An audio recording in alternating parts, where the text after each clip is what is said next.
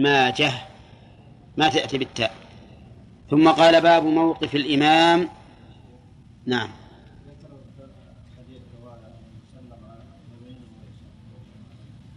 هذا أيضا من من باب التنوع أنه يسلم مرتين في الجنازة. نعم. يجوز يجوز أن يسلم على اليمين وعلى اليسار لكن الأكثر تسليم واحد.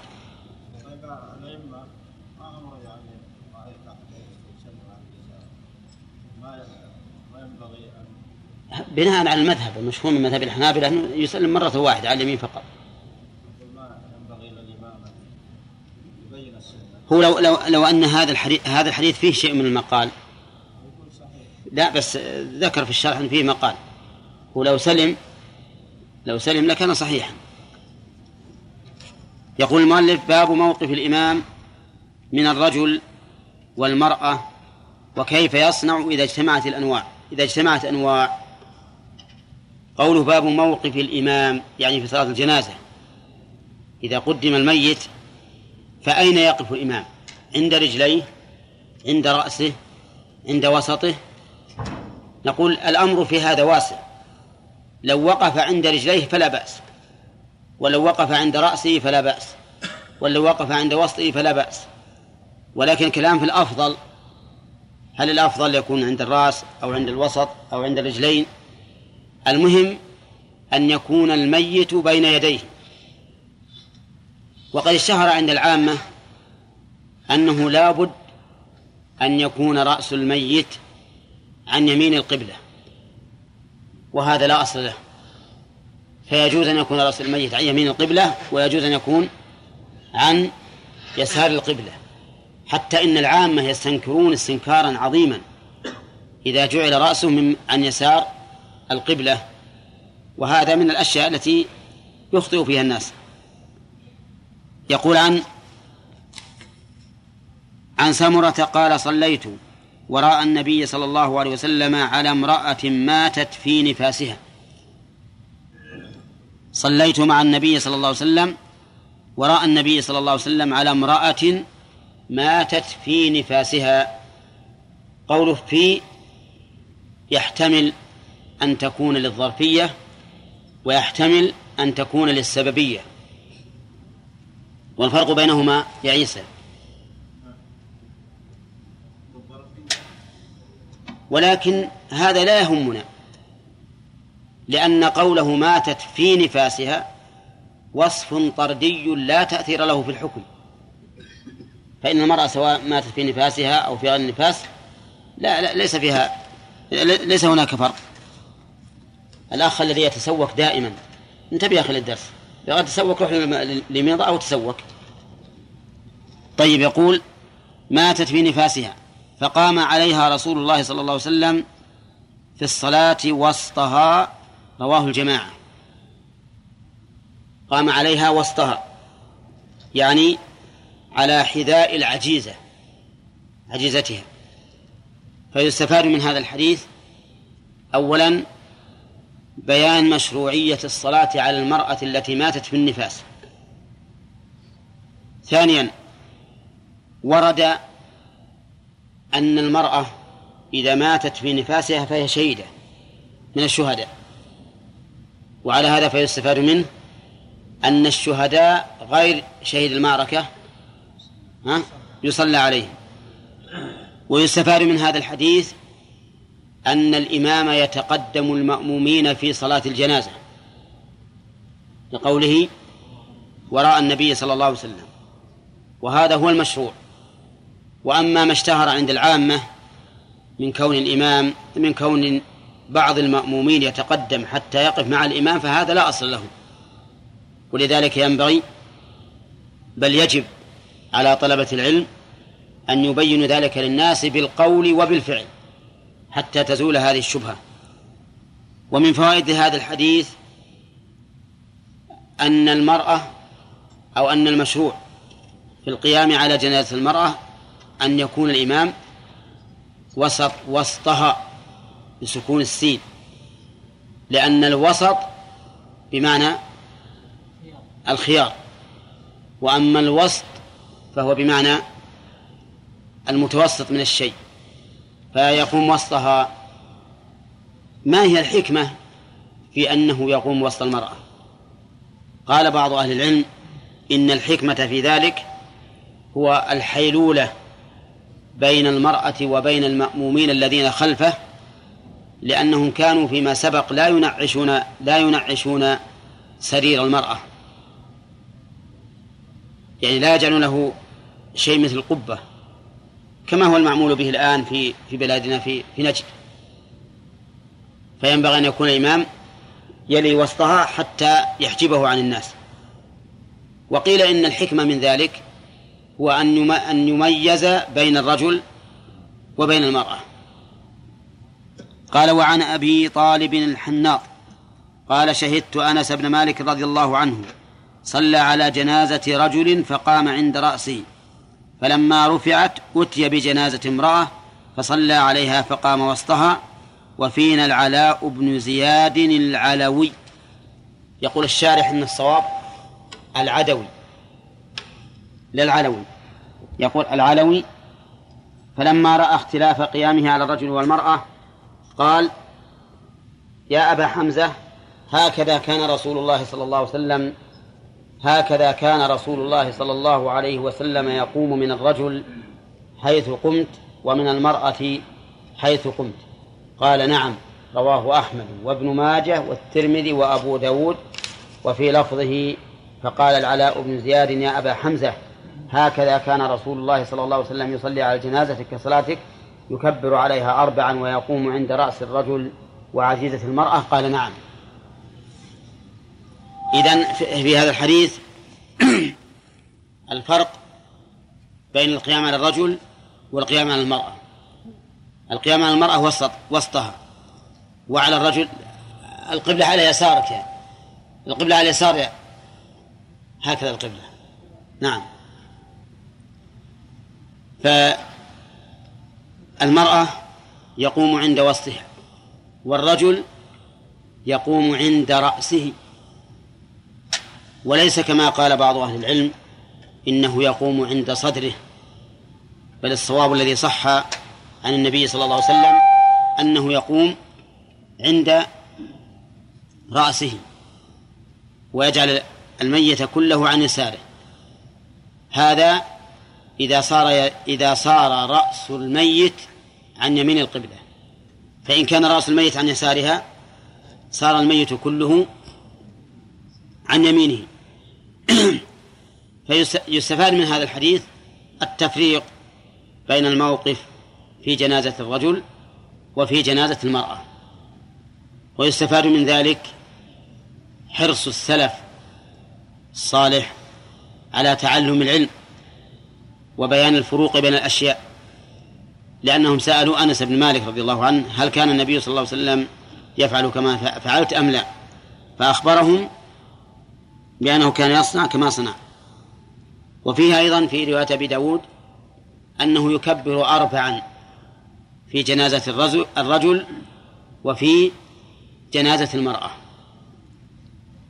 وعن عمار نعم.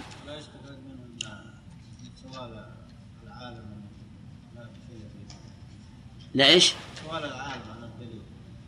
نعم. إي نعم نعم. ويستفاد من هذا أنه لا بأس من أن يسأل العالم الذي أفتاه أو الذي فعل فعلا إن يسأله عن الدليل. لأنهم قالوا هل كان هكذا كان رسول الله صلى الله عليه وسلم يقول من الرجل ومن المرأة. وفيه أيضا دليل على أنه لا ينبغي لمن طلب منه الدليل لا ينبغي له أن يعنف الطالب للدليل أو أن يغضب عليه. خلافا لبعض الناس فإن بعض الناس إذا سئل عن الدليل غضب وقال ما تثق بي؟ وأذكر رجلا سئل عن مسألة من مسائل العلم. سأله رجل عام فلما سأله قال له ما هو الدليل؟ فكأنه لم يعجبه سؤاله. وقال الآن أنت ما تعرف كوعك من كرسوعك فتسأل عن الدليل. نعم خذ الجواب روح نعم ولكن الآن نبي نشوف عاد أنتم. هل تعرفون الكوع من الكرسوع أم لا؟ ها؟ طيب نشوف. ناخذ بالنقرة ولا بالجفلة؟ يلا يا عبد الوهاب. عبد الإله. ما هو الكوع والكرسوع هذا الكرسوع هذا؟ طيب. والكوع؟ الكوع هذا. أيهن ذا ولا ذا المفصل كله. ها؟ وين؟ الوسط؟ وسط. ها؟ هذا المفصل. كوع. وهذا كرسوع عبد الرحمن. ها؟ ما وسط. عظم يلي الإبهام كوع. وما يلي لخنصره الكرسوع والرصغ ما وسط. طيب البوع وين البوع؟ هذا؟ أكبر عظمة في إبهام الرجل. ها؟ أكبر عظمة في إبهام الرجل. أكبر عظم في إبهام الرجل؟ شو الإبهام الرجل ما فيه عظام كبيرة وصغيرة كأنها البوع آه، البوع ما هو؟ وعظم يلي إبهام رجل ملقب ببوع. ببوع فخذ بالعلم واحذر من الغلط. وعظم يلي إبهام رجل ملقب ببوع فخذ بالعلم واحذر من الغلط. لا تعتقد ما تعرف كوعك من كرسوعك. أنت عبد الرحمن؟ زين نمشي. طيب. أيهن؟ وعظم يلي إبهام بوع وعظم يلي إبهام رجل. وعظم يلي إبهام وعظم يلي إبهام كوع وما يلي. لخنصره الكرسوع والرصغ ما وسط. وعظم يلي إبهام رجل ملقب ببوع فخذ بالعلم واحذر من الغلط نعم. آه نكمل شوي. طيب يقول وعن وعن عمار مولى الحارث بن نوفل قال حضرت جنازة صبي وامرأة فقدم الصبي من مال القوم ووضعت المرأة وراءه فصلي عليهما وفي القوم أبو سعيد الخدري وأبو قتادة وابن عباس وأبو هريرة فسألتهم عن ذلك فقالوا السنة رواه النسائي وأبو داود. في هذا إذا اجتمع إذا اجتمعت جنائز فمن نقدم؟ في هذا الحديث اجتمعت جنازة امرأة وصبي. الصبي ذكر والمرأة أنثى. فجعل الصبي مما يلي الإمام وجعلت المرأة مما يلي القبلة. وبهذا عرفنا أن أنه إذا اجتمع صبي وامرأة جعل الصبي مما يلي مما يلي الإمام والمرأة مما يلي القبلة. كما يكونون كذلك في مصافتهم في الصلاة فإن الصبيان هم الذين يلون الإمام ووراءهم ووراءهم النساء. كذلك هنا نجعل الذي يلي الإمام الصبي. فإن كان رجلا بالغا ها؟ فكذلك بل من باب أولى. إذا قدم رجل بالغ وامرأة فإنه يقدم تقدم المرأة إلى القبلة ويقدم أو يكون الإمام يكون الرجل مما يلي الإمام. فإن قلت لماذا لا يكون العكس؟ ويقدم إلى القبلة من هو أفضل. فالجواب أن هؤلاء ليسوا أئمة عن الجنائز. الإمام خلفهم. فيكون الأولى بالإمام من هو أفضل. أليس كذلك؟ ما دام ما دام أن الإمام خلفهم فإن الأولى به من هو أفضل. وهو الرجال. ولهذا قال العلماء يقدم الرجل ثم الرجال ثم الصبيان ثم النساء ثم البنات الصغار. يعني لو اجتمع عندنا أنواع رجال وصبيان ونساء وفتيات صغيرة أو جوار فإننا نجعل الذي يلي الإمام الرجال ثم الصبيان ثم النساء ثم الجواري الصغار. طيب إذا كان هذا هو الترتيب فهل هذا من السنة؟ يقول إنه سأل إنه في القوم أبو سعيد وأبو قتادة وابن عباس وأبو هريرة أربعة فسألتهم عن ذلك فقالوا السنة يعني ذلك السنة نعم سنة من؟ سن سنة الرسول صلى الله عليه وسلم أي طريقته التي كان يفعلها عليه الصلاة والسلام وعن عمار أيضا أن أم كلثوم بنت علي وابنها زيد بن عمر أخرجت جنازتاهما فصلى عليهما أمير المدينة فجعل المرأة بين يدي الرجل وأصحاب رسول الله صلى الله عليه وسلم يومئذ كثير. وثم الحسن إيش؟ الحسن والحسين. في ثمة وثم الحسن والحسين. الحسن والحسين. ما نس ما ما صلتهما بأم كلثوم؟ ها؟ أخواها. ومع ذلك صلى عليهما أي على أم كلثوم وابنها أمير المدينة. لأنه فيما سبق يكون الإمام في المدينة هو الأمير. فيستفاد من هذا الحديث ما استفدناه من الحديث الذي قبله. أنه إذا اجتمع امرأة وصبي فالصبي مما يلي الإمام والمرأة مما يلي القبلة ويستفاد منها أيضا فائدة أخرى وهي أن الأولى بالصلاة في المسجد بالصلاة على المسجد بالصلاة على الميت في المسجد من الأولى الإمام لأن الحسن والحسين رضي الله عنهما كانا موجودين ومع ذلك ما صليا عليها وإنما صلى عليها الأمير الذي هو إمام المسجد. نكمل نكمل الباقي. ها؟ قال وعن وعن وعن إيش؟ الشعبي. أن أم كلثوم بنت علي وابنها زيد بن عمر توفيا جميعا فأخرجت جنازتاهما فصلى عليهما أمير المدينة فسوى بين رؤوسهما وأرجلهما حيث صلى عليهما. رواه سعيد في سننه. ها؟ عندي حيث. وش اللي عندكم كل النسخ متفقة على حين؟ ها؟ خليها نسخة. حين صلى عليهما رواهما سعيد في سننه. هذا الحديث كسابقه لكن فيه إشكال وهو أن جعل أنه جعل رأسيهما أنه سوى بين رؤوسهما وأرجلهما. ما وجه الإشكال؟ أن السنة أن يقف الإمام ها عند وسط المرأة وعند رأس الرجل. وهذا يقتضي أن يجعل رأس الرجل ها حذاء وسط المرأة. فهذا الحديث إيه، إن صح فإنه ينظر فيه هل أقره الصحابة أم لا.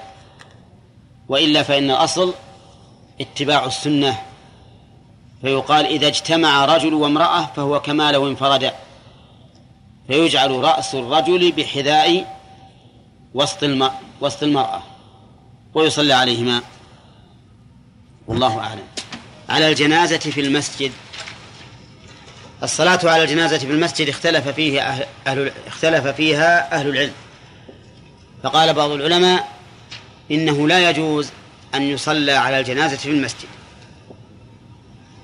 واحتجوا لقولهم بأمرين. الأمر الأول أن الميت نجس ولا ينبغي أن تدخل النجاسة المساجد. والأمر الثاني أنه قد يخرج من الميت أذى يتلوث به المسجد. فلأجل ذلك قالوا لا يجوز أن يصلى عليه في المسجد.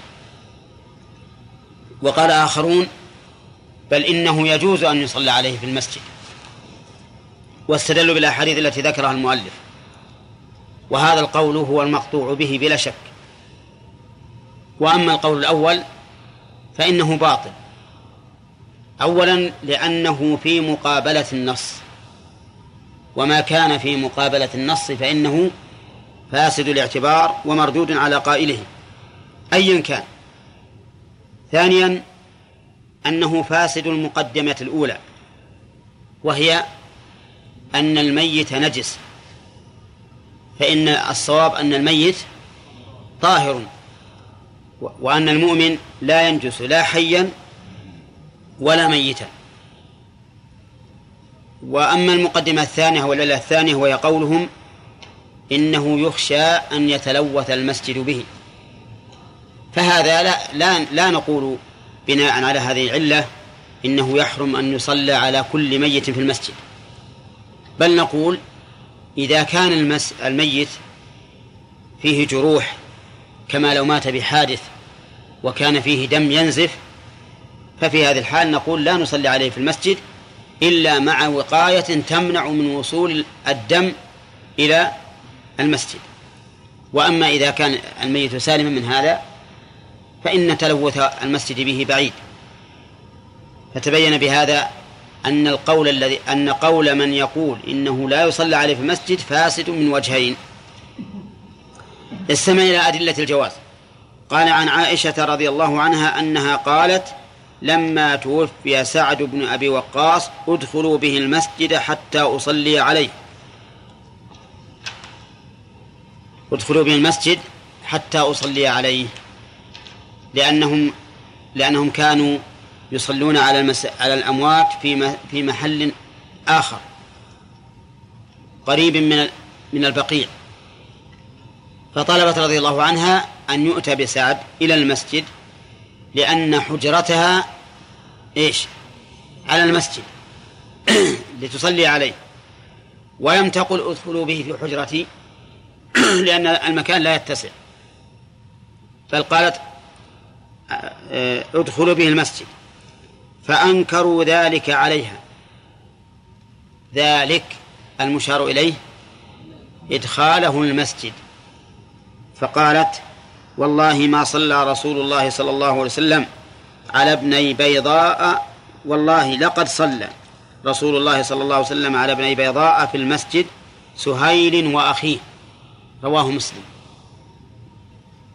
وفي رواية ما صلى رسول الله صلى الله عليه وسلم على سهيل بن البيضاء إلا في جوف المسجد رواه الجماعة إلا البخاري. وهذا دليل واضح وصريح على جواز الصلاة على الميت في المسجد. لأن رسول لأن النبي صلى الله عليه وسلم فعله. فيستفاد من هذا الحديث فوائد متعددة. الفائدة الأولى جواز صلاة المرأة على الجنازة من يؤخذها؟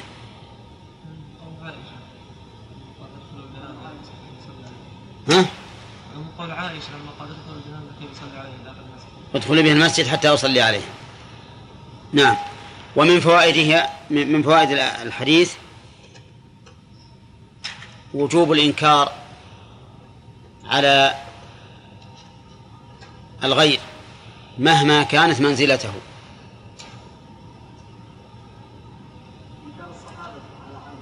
نعم. مع أنها أم المؤمنين وأحب نساء النبي صلى الله عليه وسلم إليه. ومنها الرجوع إلى الدليل عند التنازل. لأن عائشة ها أتت بالدليل فتوقفوا. ومنها قبول رواية الراوي لما يؤيد قوله. انتبهوا لهذه النقطة هل هي سليمة أو تحتاج إلى مناقشة؟ قبول رواية الراوي لما يؤيد قوله. ها؟ لأن عائشة روت ما يؤيد قولها فقبله الصحابة. وعلى هذا فلا يكون حكم الرواية حكم الشهادة. لأن الشهادة لا تقبل إذا جر الإنسان فيها إلى نفعه إلى نفسه نفعا أو دفع عنها ضررا. فالرواية غير الشهادة. ومن فوائد الحديث جواز الصلاة على الميت في المسجد. ها؟ لفعل النبي صلى الله عليه وسلم. ومنها أن أفعال النبي صلى الله عليه وسلم حجة ما لم يقم دليل على اختصاصه بها. نعم. لأن عائشة احتجت بفعل النبي صلى الله صلى الله عليه وسلم. والصحابة قبلوا ذلك ولا؟ قبلوه. ولم يقولوا إن ذلك خاص به. وبهذا نعرف خطأ من ذهب من أهل العلم إلى أن أفعال الرسول عليه الصلاة والسلام إذا خالفت أقواله فإنها تكون من خصائصه مطلقا ولكنه سبق لنا أن هذا القول ضعيف وأن أفعال الرسول عليه الصلاة والسلام إذا أمكن الجمع بينها وبين أقواله ها وجب ولم تكن من خصائصه. ومنها أن الغالب في صلاة النبي صلى الله, صلى الله عليه وسلم على الجنائز في في غير المسجد بدليل أن هذه السنة خفيت على الصحابة رضي الله عنهم ولم تذكر عائشة أحدا صلى عليه إلا ابني بيضاء نعم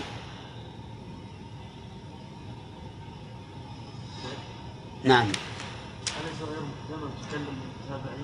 ها؟ أليس أنها تكلم؟ لا. لا تكلم الصحابة هذا الظاهر وفي نعم. وعن عم وعن وعن عروة قال صلي على أبي بكر في المسجد. وأتى المؤلف بهذا الأثر للدلالة على أن الحكم لم ينسخ. وأن الصحابة رضي الله عنهم صلوا على أبي بكر. وكذلك الأثر الثاني عن ابن عمر قال صلي على عمر في المسجد رواهما سعيد وروى الثاني مالك. فصارت الصلاة على على الميت في المسجد جائزة. لثبوت ذلك من سنة النبي صلى الله عليه وسلم. ومن سنة من؟ الخلفاء الراشدين. فإن أبا بكر صلى عليه في المسجد ومن المصلين عليه عمر. وعمر صلى عليه في المسجد ومن المصلين عليه عثمان. فيكون هذا من سنة الرسول صلى الله عليه وسلم وسنة الخلفاء الراشدين. ولكن هل الأولى أن يصلى عليه في المسجد أو الأولى أن يتخذ مصلى للجنائز حول المقبرة؟ نعم. الظاهر أن هذا يرجع إلى ما هو الأصلح. فإذا كان في المسجد أيسر للناس وأكثر للجمع فإنه يصلى عليه في المسجد. وإذا كان هناك أيسر فإنه يصلى عليه هناك. في عهدنا الآن قد يكون الأيسر أن يتخذ مصلى للجنائز في المقبرة يعني حول المقبرة. والسبب أن الناس بدأوا لا يمشون إلى المقابر إلا بالسيارات. والسيارات إذا جاءت دفعة واحدة يكون فيها مشقة. لكن إذا كان المصلى هناك حول المقبرة فإن الناس يذهبون إليها أرسالا بدون زحام وبدون تعب ثم إذا صلوا عليها حملوها على رقابهم إلى المقبرة. فالمهم أنه ينظر لما هو الأنفع والأصلح في حق الميت وفي حق الناس. ها؟ هو مثل ما قلت إنه ينظر لما هو الأصلح في حق الميت وحق المصلين. ثم قال أبواب حمل الجنازة والسير بها. عن ابن مسعود رضي الله عنه قال من اتبع جنازة فليحمل بجوانب السرير فإنه من السنة ثم إن شاء فليتطوع وإن شاء فليدع. رواه ابن ماجه. نعم. هذا قول ابن مسعود من السنة. له حكم الرفع كما نص على ذلك علماء المصطلح. وقد ذكر رضي الله رضي الله عنه أن من اتبع الجنازة فليحمل بجوانب السرير المراد بالسرير النعش. وهو يسمى نعشا باعتبار ما يصحبه وإلا فإنه يسمى سريرا في الحقيقة. والنعش هو الذي يوضع على الميت كالمكبة. فهذا جوانب السرير قال أهل العلم يسن أن يربع في الحمل. فيحمل أولا الجانب الأيمن للميت في المقدم. الجانب الأيمن للميت في المقدم. وهو بالنسبة للمشيعين الأيسر. ثم يعود خلف ظهره ليأخذ بج... ليأخذ بطرف السرير من الخلف. من الجانب الأيمن للميت وهو للمشيع من الجانب الأيسر. ثم يعود من قدام فيحمل الجانب الأيسر من المقدم الأيسر للميت وهو بالنسبة للمشيعين الأيمن ثم يعود إلى الوراء. هذا هو التربيع. وقال بعض أهل العلم إنه لا, لا ليس هناك لازم من أن يكون التربيع على هذا الوجه. وإنما يأخذ بجوانب السرير كيفما تيسر. وهذا أولى ولا سيما إذا كان هناك زحام على الميت فإن الأولى أن لا يشق الإنسان على نفسه ولا على غيره بل يتبع ما هو الأسهل. ثم قال باب الإسراع بها من غير رمل. الإسراع بالجنازة نوعان. أحدهما الإسراع بتجهيزها. والثاني الإسراع بالسير فيها وكلاهما سنة. أما الإسراع بتجهيزها فإنه ينبغي إذا تيقن موت الإنسان أن يبادر بغسله وتكفينه والصلاة عليه بدون تأخير. لما في التأخير من احتمالات متعددة قد يتغير الميت وقد ينتفخ. يا عبد الله انتبه. أنت ما ليش تغير من الكتاب؟ كتاب ممدن عليه بعد الدرس.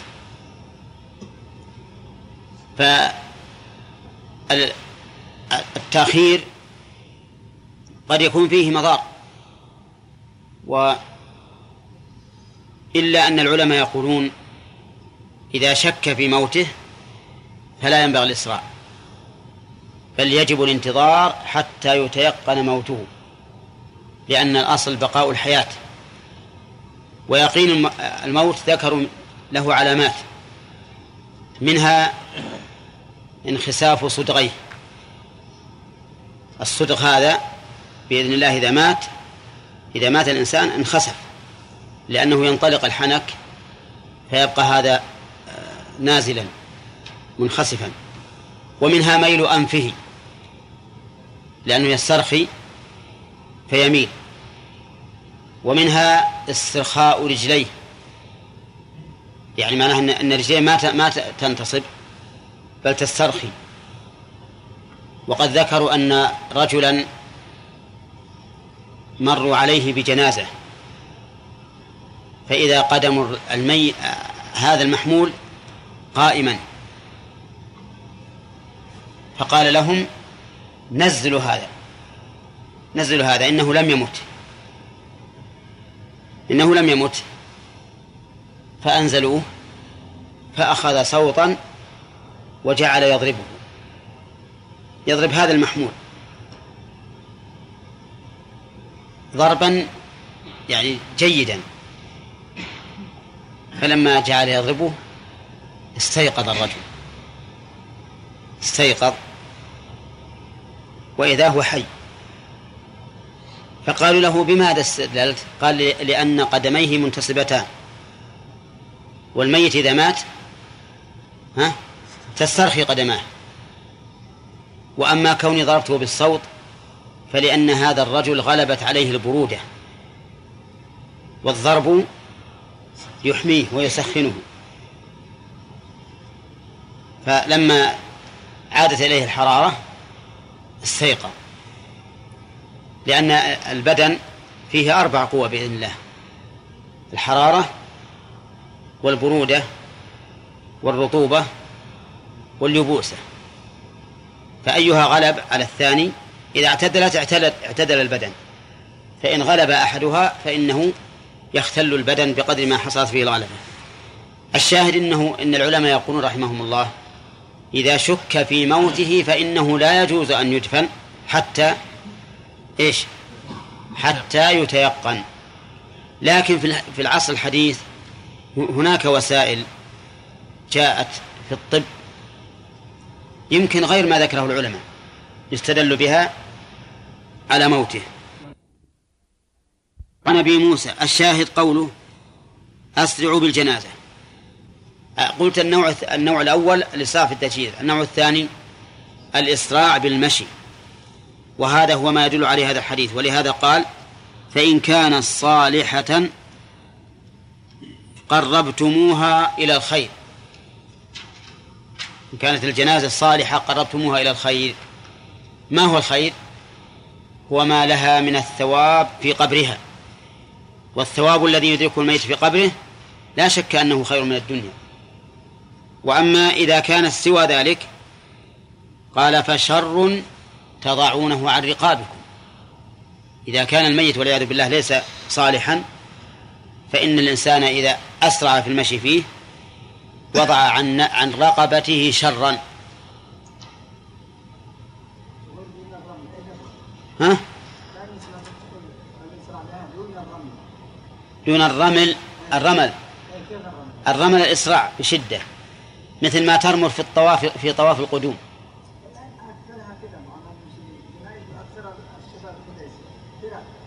كيف يسرعون هذا الإسراع أسرع من الرمل. في البيت؟ لكن يمكن رملك في البيت ضعيف. أخشى أن يكون رملك في البيت ضعيفا. لا لا غلط. غلط. سيأتينا إن شاء الله في الأحاديث. اسمع. فيستفاد من هذا الحديث الأمر بالإسراع بالجنازة مشروعية الإسراع بالجنازة لقوله أسرعوا. وظاهر الأمر الوجوب لا سيما وأنه علل بعلة إما مصلحة الميت وإما مصلحة الحامل. فإن كانت الجنازة صالحة فهو من مصلحة الميت وإن كانت غير ذلك فهو من مصلحة الحامل. ويستفاد من هذا الحديث حسن التعبير أو أنه ينبغي مراعاة حسن حسن التعبير. لأنه قال في الصالحة فإن كانت صالحة. وقال في الأخرى ها؟ وإن كانت سوى ذلك ولم يقل وإن كانت فاسدة أو طالحة. وهذا من حسن التعبير مع أن من لم من لم تكن صالحة فهي فهي طالحة فاسدة لا شك. لأنه ما ثم ماذا بعد الحق إلا الضلال ولا بعد الصلاح إلا الفساد.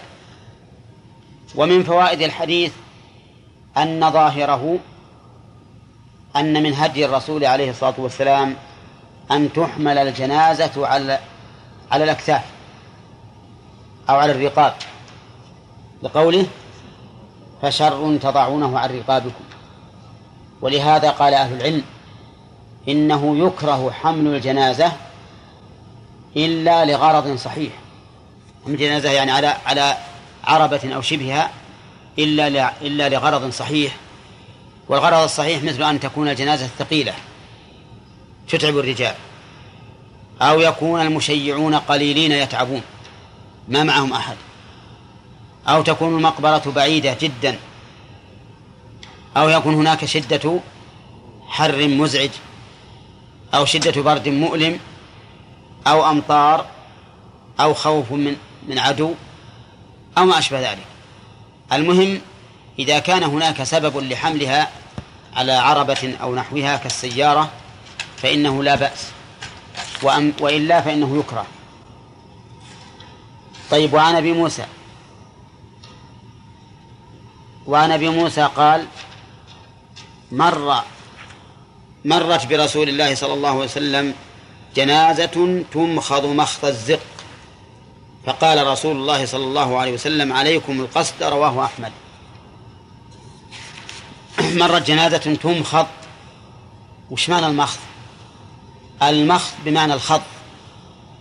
بمعنى الخض. ومعنى مخض الزق الزق هو وعاء السمن أو وعاء اللبن. واللبن يهز هكذا لأجل إخراج الزبد منه.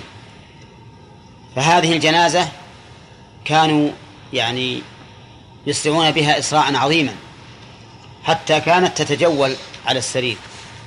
فقال النبي صلى الله عليه وسلم عليكم القصد يعني إلزموا القصد. ومعنى القصد هو التوسط في الأمور. لا تمشون مشيا هينا ولا تسرعون هذا الإسراع.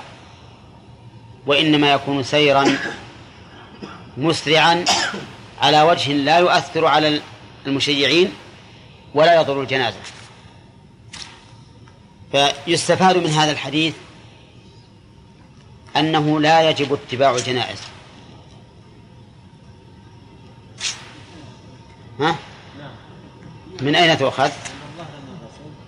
الظاهر أن الرسول صلى الله عليه وسلم لم يتبعها لأنه مرت به فنصحهم ولم يقل الراوي إنه تبعهم. ومن فوائد الحديث أيضا أنه ينبغي أن يكون الإسراع معتدلا. لقوله عليكم القصد. ومن فوائد القصد في, الإسراء أن فيه تيسيرا على المشيعين. وفيه أيضا منع منع لاحتمال خروج شيء من الميت. لأن الميت ربما مع الحركة نعم يخرج منه أذى. مثل غائط قد استعد للخروج فيخرج. فلهذا قال العلماء إنه لا ينبغي الإسراع الذي يكون كالرمل أو أشد من ذلك. والله أعلم. ائتوا لي بمعبر. أو بعابر فأتوا له بعابر فقص عليه الرؤيا فقال إن أهل الملك, الملك يموتون. لما قال أهلك بيموتون فزع وغضب وقال اضربوه اضربوا هذا العابر. ليش يروعني؟ فضربوه ثم قال ائتوني بعابر آخر. فأتوا بعابر آخر ولعله قد سمع بضرب الرجل. فقص عليه الرؤيا فقال يكون الملك أطول أهله عمرا. فقال بارك الله فيك. وأعطاه جائزة وانصرف. ها؟ طيب المهم أن الكلمات لها تأثير في النفوس لدرس اليوم. عن أبي بكرة رضي الله عنه قال لقد رأيت لقد رأيتنا مع رسول الله صلى الله عليه وسلم وإنا لنكاد نرمل بالجنازة رملا. رواه أحمد والنسائي. قول لقد رأيتنا مع رسول الله. رأيتنا رؤية بصرية ولا علمية؟ بصرية. يعني رأيتنا نحن معشر الصحابة؟ وإنا لنكاد نرمل نكاد بمعنى إيش؟ نقرب. نكاد بمعنى نقرب. فكاد يكاد أي قرب يقرب. وقد قال بعض النحويين إن كاد إثباتها نفي ونفيها إثبات. نعم؟ واستدلوا لذلك بقوله تعالى فذبحوها وما كادوا يفعلون. فقال ما كادوا يفعلون لكنهم فعلوا. واستدلوا أيضا بقوله تعالى إذا أخرج يده لم يكد يراها. قالوا لم يكد يراها ظاهره أنه يراها بصعوبة. يراها بصعوبة. وأما إذا قلت كاد يفعل كذا فإنه لم يفعل ولكنه قرب من فعله. فيكون إثباتها نفيا ونفيها إثباتا. ولكن هذا القول رده ابن هشام رحمه الله. وقال إن كاد كغيرها من الأفعال. إثباتها إثبات ونفيها نفي. وأن معنى قوله وما كادوا يفعلون أي ما قاربوا الفعل بالأول ولكن بعد المراجعة إيش؟ ذبحوها. وأن الذبح لم يستفد من قوله ما كانوا يفعلون ولكن استفيد من قوله فذبحوها. والمعنى أنهم ذبحوها بعد أن كانوا لا يقربون من ذبحها ولا يريدونه بل هم أبعد الناس عنه وأما قوله إذا أخرج يده لم يكد يراها فهي على بابها. وليس معناها أنه يراها بمشقة ولكن المعنى إذا أخرج يده يده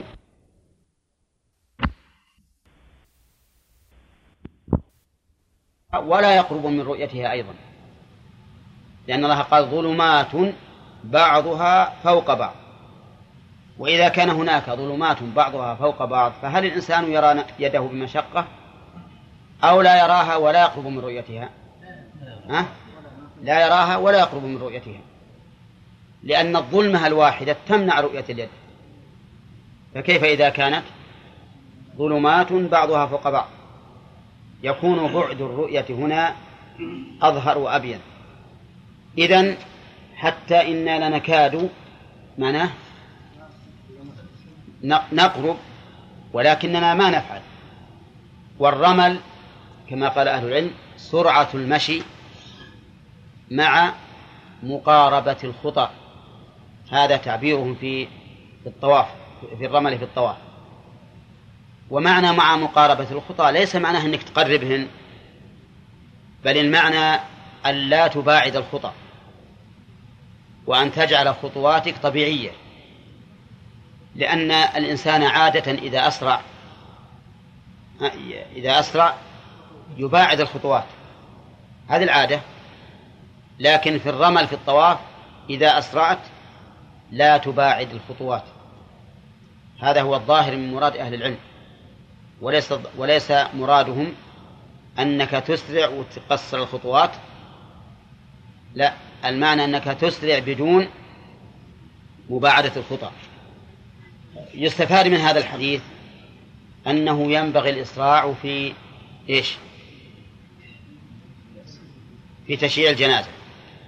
ولكنه ليس إسراعا يصل إلى حد الرمل بل يكون بين المشي المعتاد وبين الرمل وشبهه من الإسراع. وعن محمود بن لبيد ابن را... عن رافع وعن محمود بن لبيد عن رافع قال أسرع النبي صلى الله عليه وسلم صلى الله صلى الله عليه وسلم حتى تقطعت نعالنا يوم مات سعد بن معاذ أخرجه البخاري في تاريخه.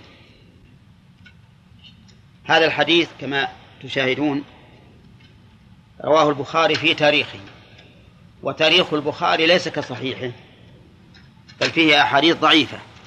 وهذا الحديث منكر لفظا منكر وشاذ. منكر وشاذ أما كونه شاذا فلأنه يخالف الأحاديث السابقة التي نهى فيها رسول الله صلى الله عليه وسلم عن الإسراع الذي يضر. وقال عليكم بالقصد والحديث الذي قبله أيضا حتى لنكاد نرمل رملا. فيكون شاذا لمخالفته للأحاديث الصحيحة. وأما كونه منكرا فإن قوله حتى تقطعت نعالنا حتى للغاية وهو يدل على أن هناك مسافة تتقطع بها النعال أو أن هناك إسراعا تتقطع به النعال. ومعلوم أن المسافة بين المسجد النبوي والبقيع لا تؤدي إلى إلى تقطع النعال لأنها قريبة.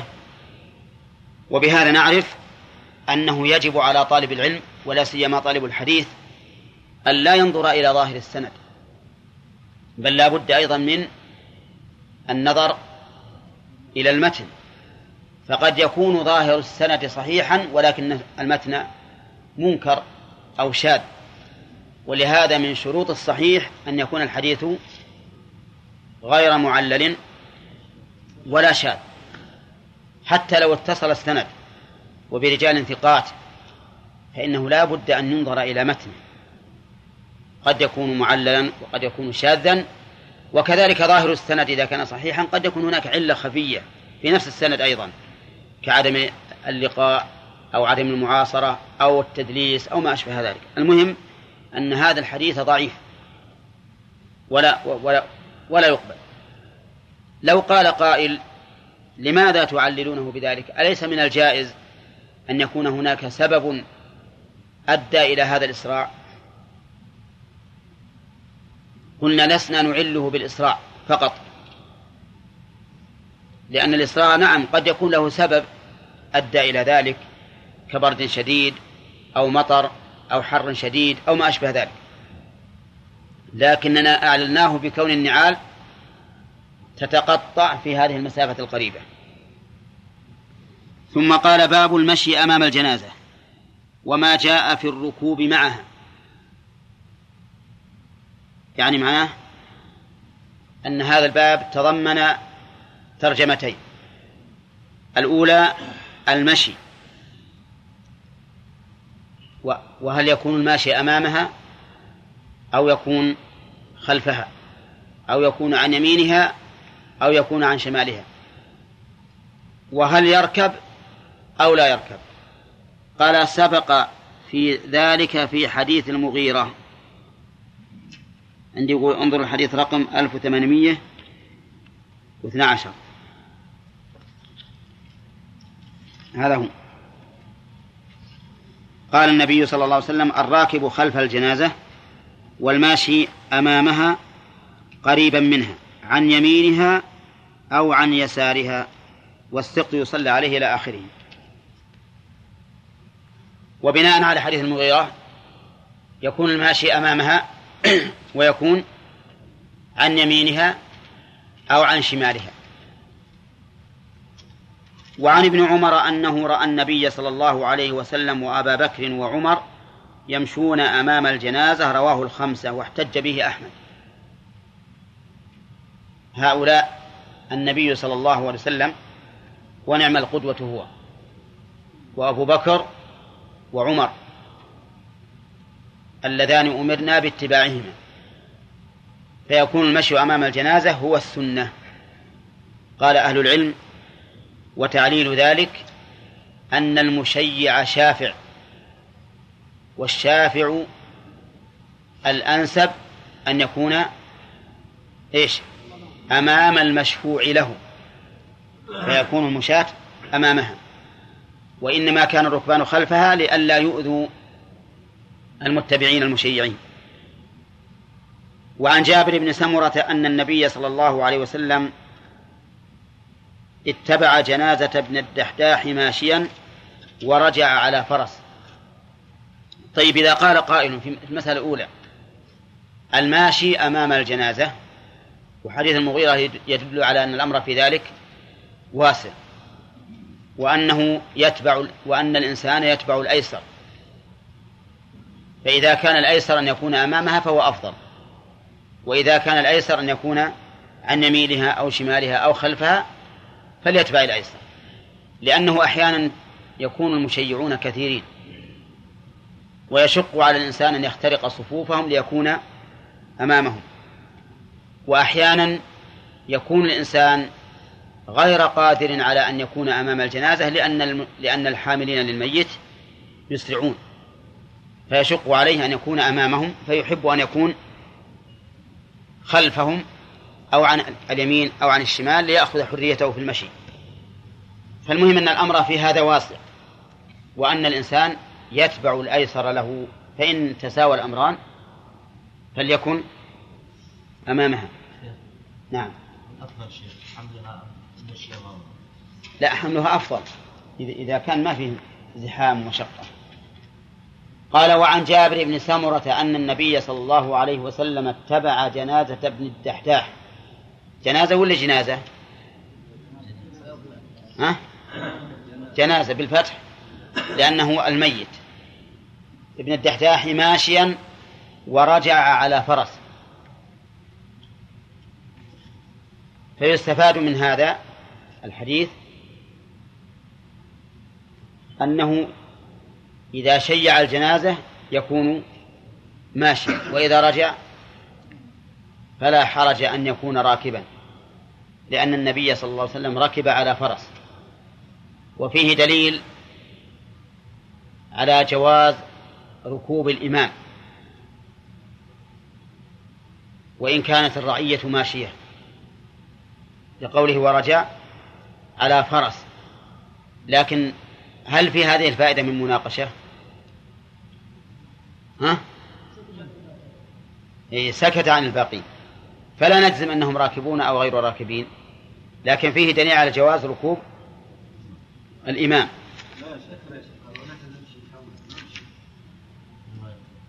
لا ما هي عندي آه ما بعد اللي وصلنا.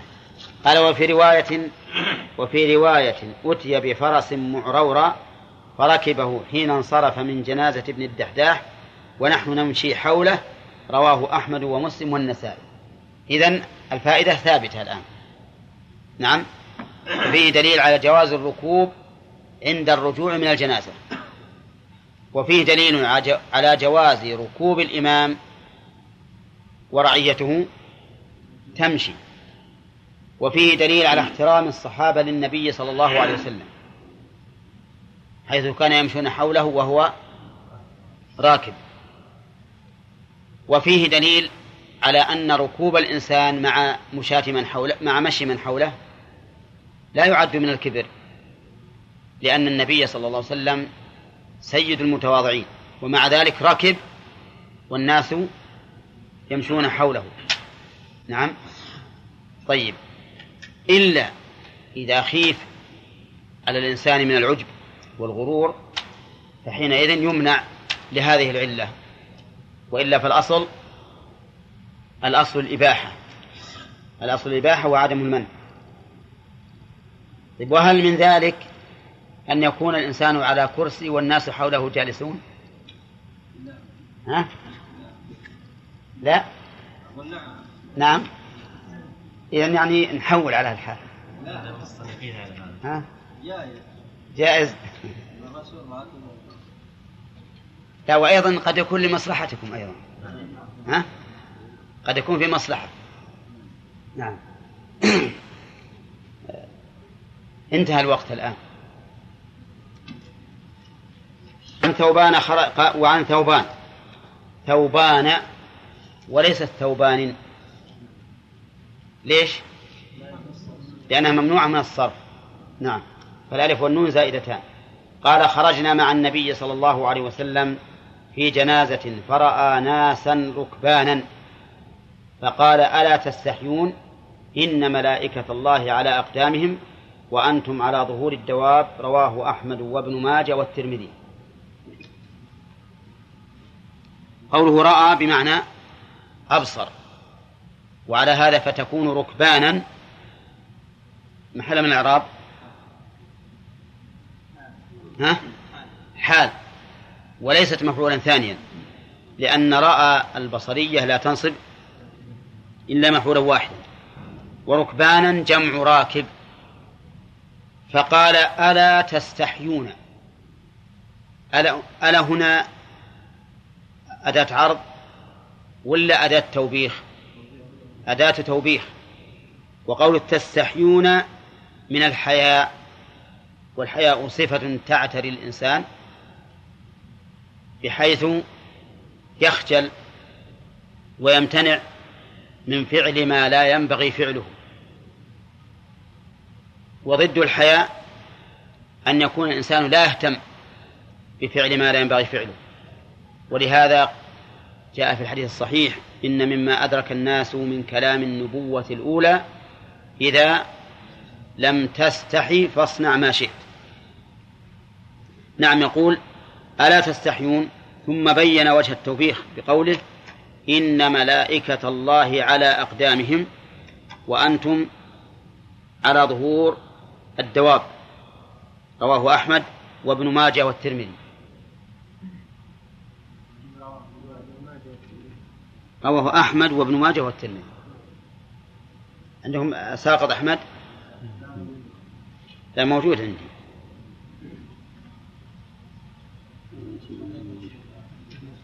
ها؟ الحديث يقول إنه ضعيف لكن اللي بعده صحيح. ها؟ نسخة خليها. قال و... وعن ثوبان أيضا أن رسول الله صلى الله عليه وسلم أتي بدابة وهو مع جنازة فأبى أن يركبها. فلما انصرف أتي بدابة فركب فقيل له فقال إن الملائكة كانت تمشي فلم أكن لأركب وهم يمشون. فلما ذهبوا ركبت. رواه أبو داود. عندي سكت عنه أبو داود المنذري ورجاله رجال الصحيح.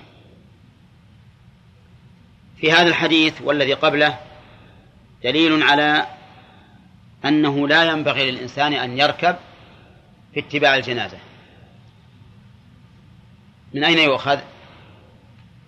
أما الحديث الأول إن صح فأخذه منه ظاهر لأنه وبخ أولئك الراكبين.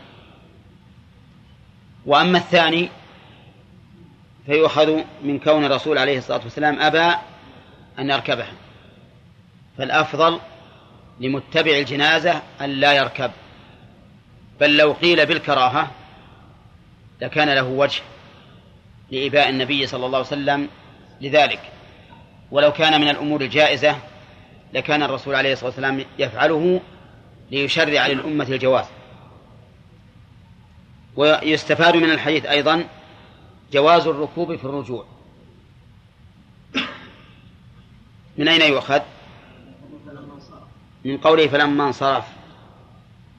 ويستفاد منه أن تشييع الميت ينتهي بدفنه. لتفريق النبي صلى الله عليه وسلم بين الحالين. ويستفاد منه أن الملائكة قد تشيع الميت. نعم لقوله إن الملائكة كانت تمشي. وهل تشيع كل ميت؟ أو يقال إن هذه قضية عين فيحتمل أن الملائكة شيعت ذلك الميت ولا يلزم أن تشيع غيره. نعم. ننظر ما هو الأصل. هل الأصل التشييع أو عدمه؟ الأصل عدم التشييع فإذا لم يأتنا لفظ عام يدل على أن الملائكة تشيع كل ميت فإننا نقول إنها شيعت الميت في هذه القضية وغيره لا نعلم هل تشيعه أم لا. طيب من فوائد الحديث أنه ينبغي الاقتداء بفعل الصالحين. من أين يؤخذ؟ من قوله فلم أكن لأركب وهم يمشون. فلما ذهبوا ركبت. ويستفاد منه إثبات الملائكة. بقوله إن الملائكة كانت تمشي. والملائكة كما سبق عالم إيش؟ غيبي خلقوا من نور. وألهموا الطاعة آناء الليل والنهار. يسبحون الليل والنهار لا يفترون. ويستفاد من هذا الحديث أن الملائكة أجسام. وليسوا معاني. من أين تؤخذ؟ من قوله كانت تمشي. والمشي لا يكون إلا للذوات والأعيان. ويستفاد منه أن الملائكة لهم عقول. من أين يؤخذ؟ أن للملائكة عقولا. ها؟ من قوله تمشي. كانت تمشي وقوله أيضا ف فلما ذهبوا. لأن المشي فرع عن إرادة المشي والذهاب فرع عن إرادة الذهاب. والإرادة لا تكون إلا في عقل أو من عقل يدبر به الإنسان أمره. أو يدبر به العاقل أمره. وإنما ذكرت ذلك لأن بعض المعاصرين يقولون إن الملائكة لا عقول لهم. ليس لهم عقول. ولو أن وهذا القول يلزم منه الطعن بالرسالة. ولا لا؟ من الذي جاء بالرسالة من عند الله؟ ملك. من الملائكة وهو جبريل. فإذا قلنا لا عقول لهم صار السند إلى الله عز وجل بهذه الرسالة العظيمة. ها. ما هو منقطع. صار سند ب... سند جاء به من لا عقل له. وهل يمكن أن يؤخذ بنقل من لا عقل له؟ لا يمكن. ولذلك هذه المسألة خطيرة جدا. والعجيب أنه ذهب إليها أناس ينتسبون إلى السنة. لا شك أنهم ولا شك أن كتاباتهم. وما يعلقون بها الكتب أنها تدل على سلامة عقيدتهم لكن في هذه المسألة أخطأوا خطأ عظيما نعم.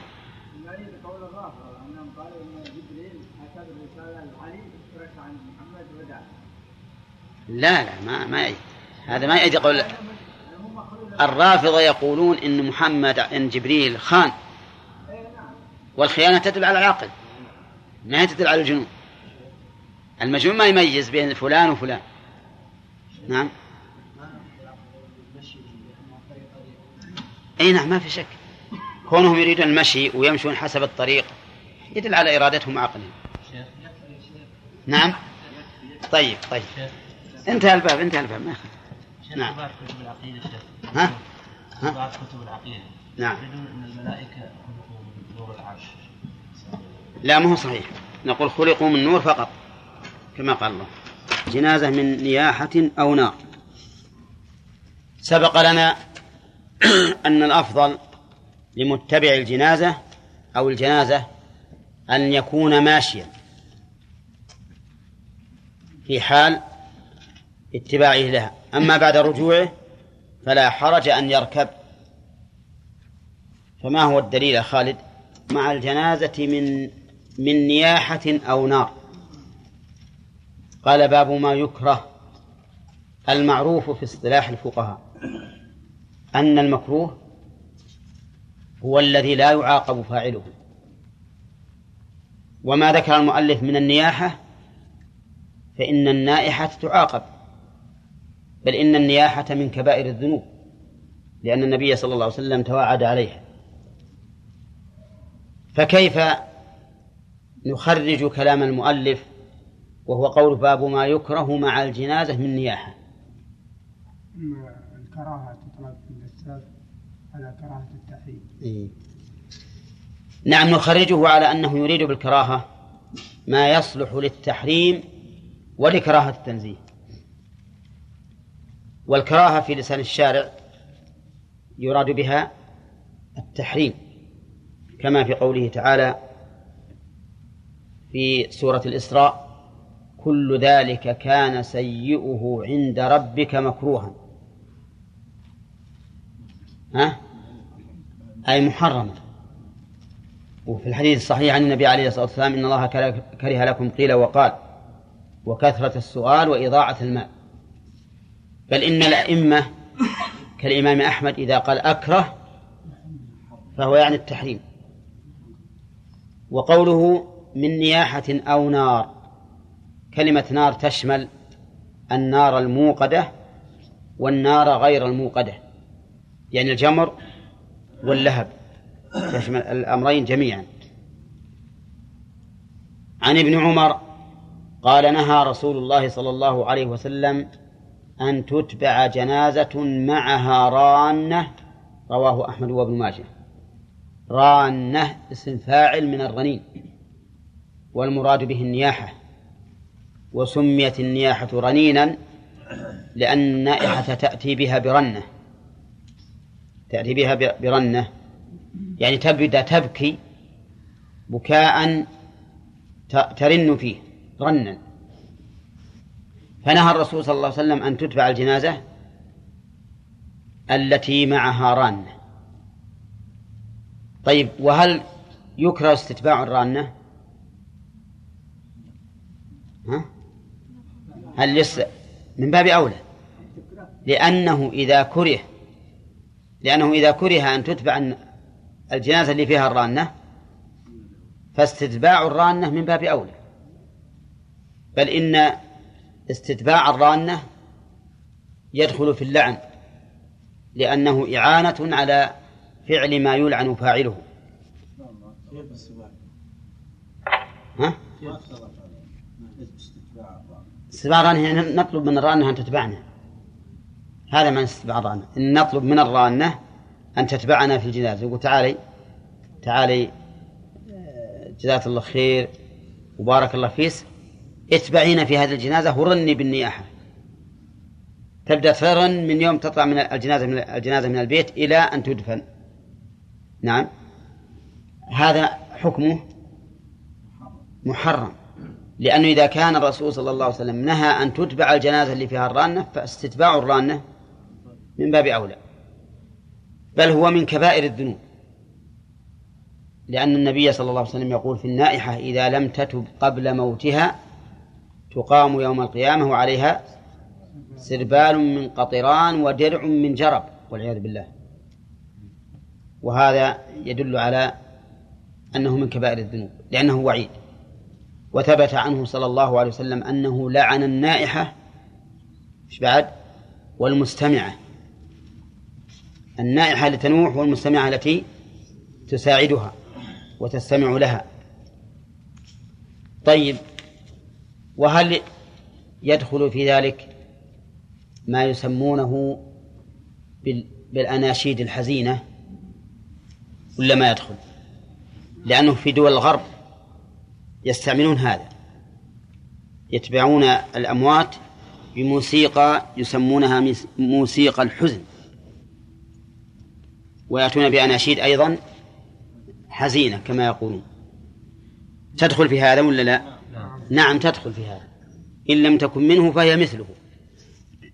فلا يجوز أن تتبع جنازة معها مثل هذه الموسيقى الحزينة كما يقولون.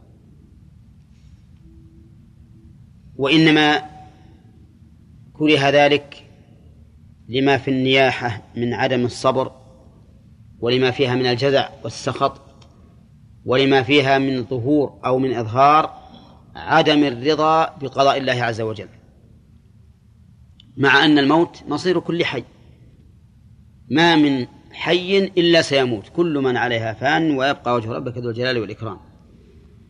طيب وهل نقيس على ذلك اتباع كل جنازة معها منكر؟ الجواب نعم. كل جنازة معها منكر ما نتبعها إلا إذا كنا قادرين على تغيير المنكر فيجب علينا الاتباع هنا من أجل تغيير المنكر. لقول النبي صلى الله عليه وسلم من رأى منكم منكرا فليغيره بيده. أما إذا كنت رجلا من عامة الناس أخرج معهم ولا أجدي شيئا فإنه لا يجوز أن نتبعها وهي مصحوبة بما هو محرم. سواء كان ذلك المحرم قوليا أم فعليا. أي نعم. فلو فلو فرضنا أن هذه الجنازة معها نساء معها نساء يتمالين يتمايلن تمايل الحزينات بدون قول. لكنهن أمام الجنازة يفعلن هذا. صار اتباع هذه الجنازة أو الجنازة صار اتباع هذه الجنازة إيش؟ محرما إلا لمن كان قادرا على تغيير هذا المنكر فيجب عليه. وعن, وعن أبي بردة قال أوصى أبو موسى حين حضره الموت فقال لا تتبعوني بمجمر أو بمجمرة. قالوا أو سمعت فيه شيئا؟ قال نعم من رسول الله صلى الله عليه وسلم. فيه يقول في إسناده أبو يحيى القتات ضعيف. ها؟ كيف؟ ستة وسبعين. سبعة وسبعين. في إسناده أبو حريز؟ مولى معاوية. قال ابن حجر في التقريب شامي مجهول. وكذا في الخلاصة وقد روى ابن أبي شيبة نحوه عن أبي هريرة وأبي سعد وأبي سعيد الخدري وعائشة وعبد الله بن مغفل المزني. ها؟ عندنا بالزاي نعم. طيب. أما الأول وهو رقم ست وسبعين. هو الذي في إسناده أبو يحيى القتات ضعيف وبقية رجاله ثقات. لكنه وإن كان ضعيف السند الأول فهو فهو قوي المتن والأصول تشهد له. أما هذا الحديث حديث أبي موسى وهو أنه نهى أن يتبع بمجمرة وأخبر أن النبي صلى الله عليه وسلم أخبر أنه سمعه من رسول الله صلى الله عليه وسلم. فيدل على أن الجنازة لا تتبع بنار. سواء كانت جمرا أو كانت لهبا. لأنها إن كانت جمرا فإنها قد يكون فيها تشاؤم بالنسبة إلى اصطحاب النار في هذه الجنازة. وإذا كانت لهبا ففيها نوع من مشابهة من؟ المجوس. فالنهي وارد على كل حال. ولأنه لو أذن باتباعها بالجمر واللهب لتفاخر الناس في ذلك. وصار موكب الجنائز كموكب الأعراس. تتبع بالجمر ويوضع فيه البخور وهكذا. وكذلك بالنسبة لما إذا كان لهبا أن الناس يتفاخرون في هذا ثم يتبع بعضهم بعضا في المباهات. وتكون الجنائز التي هي موضع التذكير بالآخرة تكون مجالا للمفاخرة والمباهات التي تنسي الآخرة. ولهذا ذكر بعض المعاصرين أن الكفار يحرصون على أن يكون موكب الجنائز موكب أبهة. وأشياء مغرية لأجل أن تنسيهم الآخرة تنسيهم الموت لأن النفوس تتعلق بما تشاهد من هذه الأبهة عما يدل عليه أو عما تدل عليه هذه الجنازة من الانتقال. ولهذا تجد الناس إذا كانت الجنازة جنازة هادئة تحمل على الأكتاف. ويمشى بها في السوق تجدهم يخشعون خشوعا أكثر ويدعون للميت أيضا إذا مر بهم بخلاف ما إذا جاءوا بالسيارات والموكب فإن الناس لا لا يهتمون بذلك الاهتمام. فإن قلت لو احتجنا إلى اصطحاب النار بأن يكون الطريق مظلما نحتاج إلى أن نصطحب سراجا. فهل يجوز ذلك أم لا؟ الجواب نعم يجوز. لدعاء الحاجة إليه ولكن يكون بقدر الحاجة فقط بدون زيادة حتى لا نقع فيما نهي عنه. باب من اتبع الجنازة فلا يجلس نعم.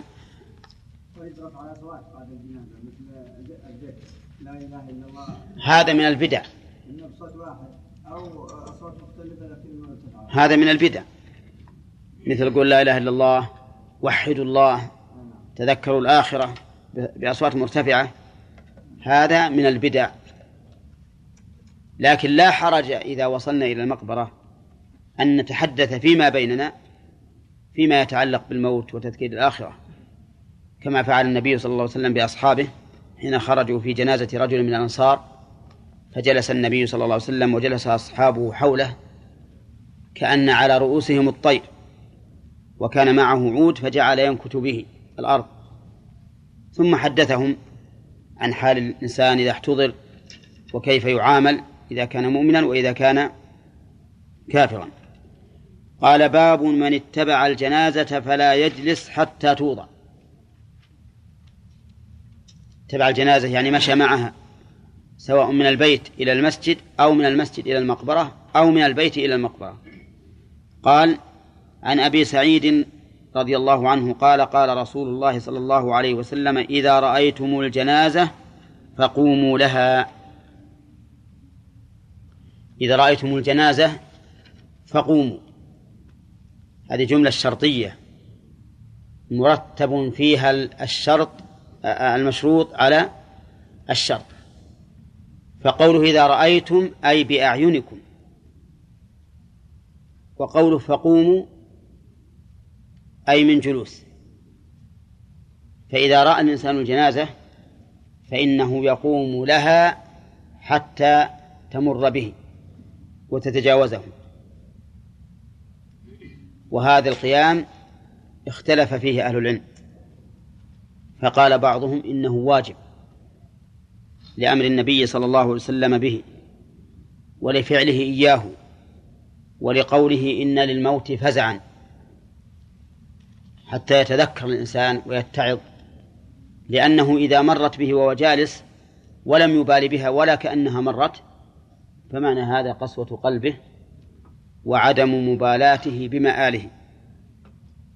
فإذا قام فإن نفسه سوف تتحرك وتتعظ. وقال بعض أهل العلم إنه سنة وليس بواجب.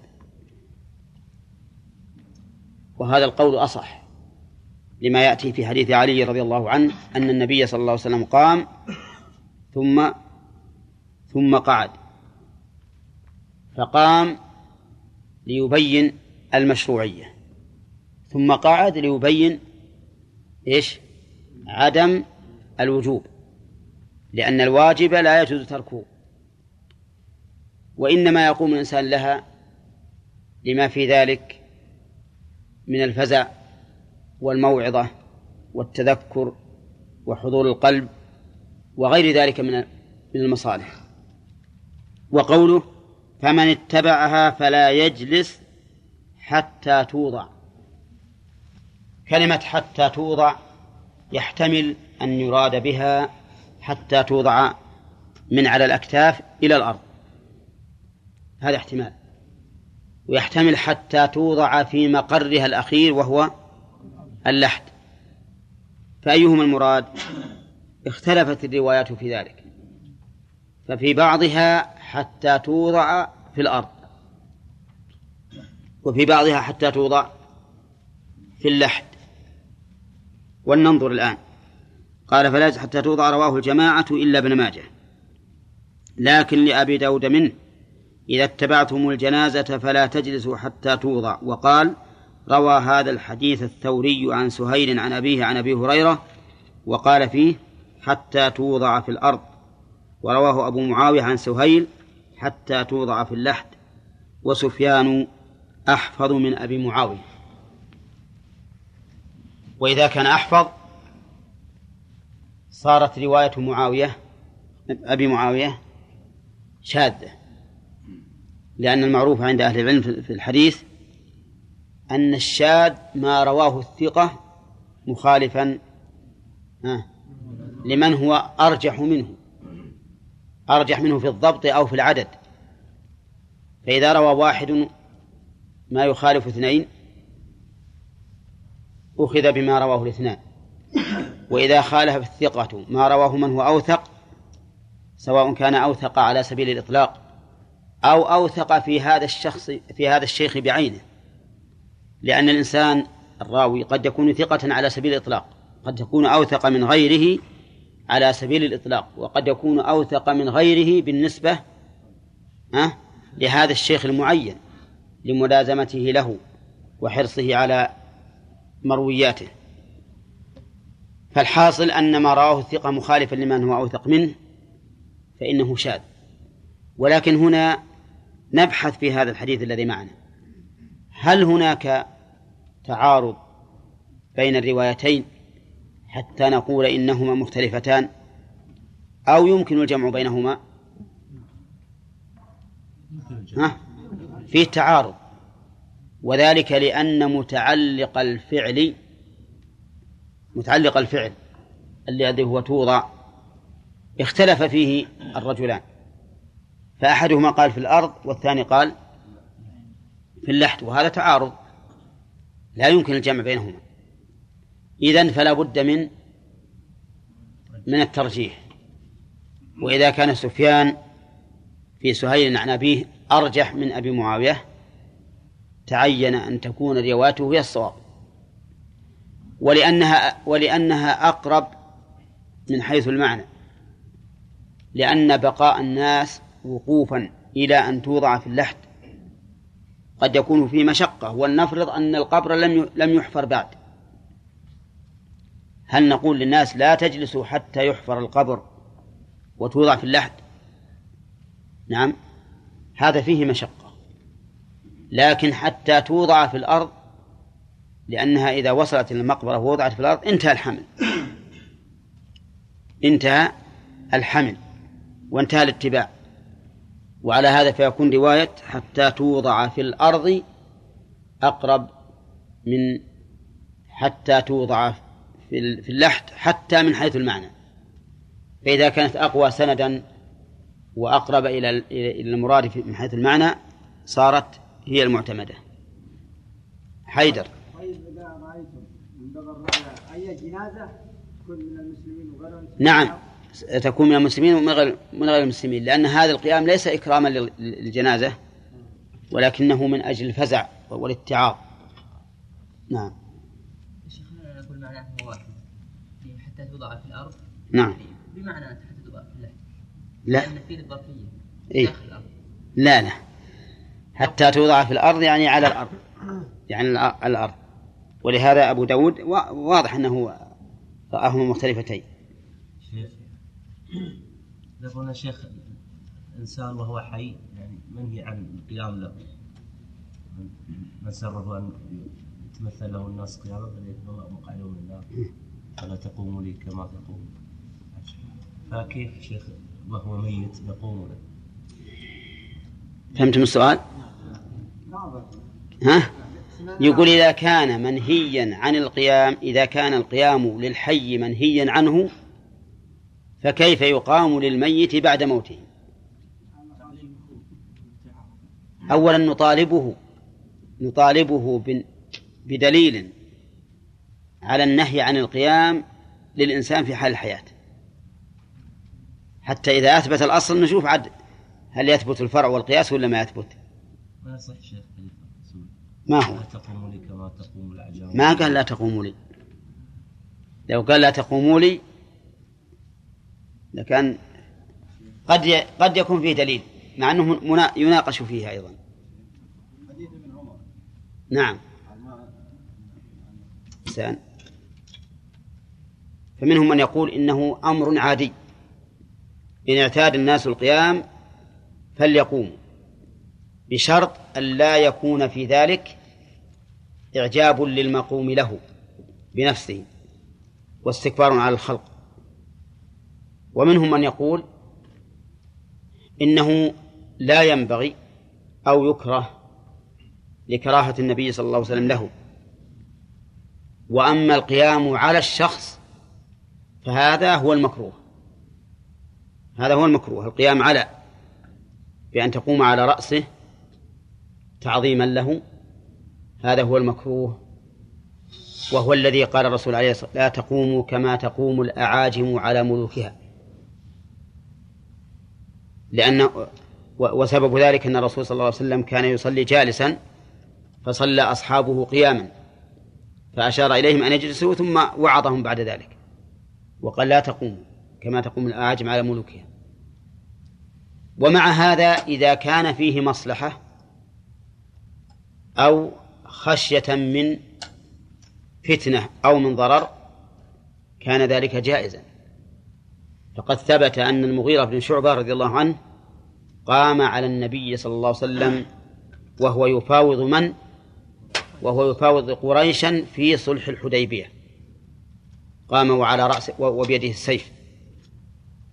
لأن في ذلك مصلحة وهي إغاظة الأعداء. ولهذا كان الصحابة يفعلون شيئا ما فعل ما يفعلونه في العادة.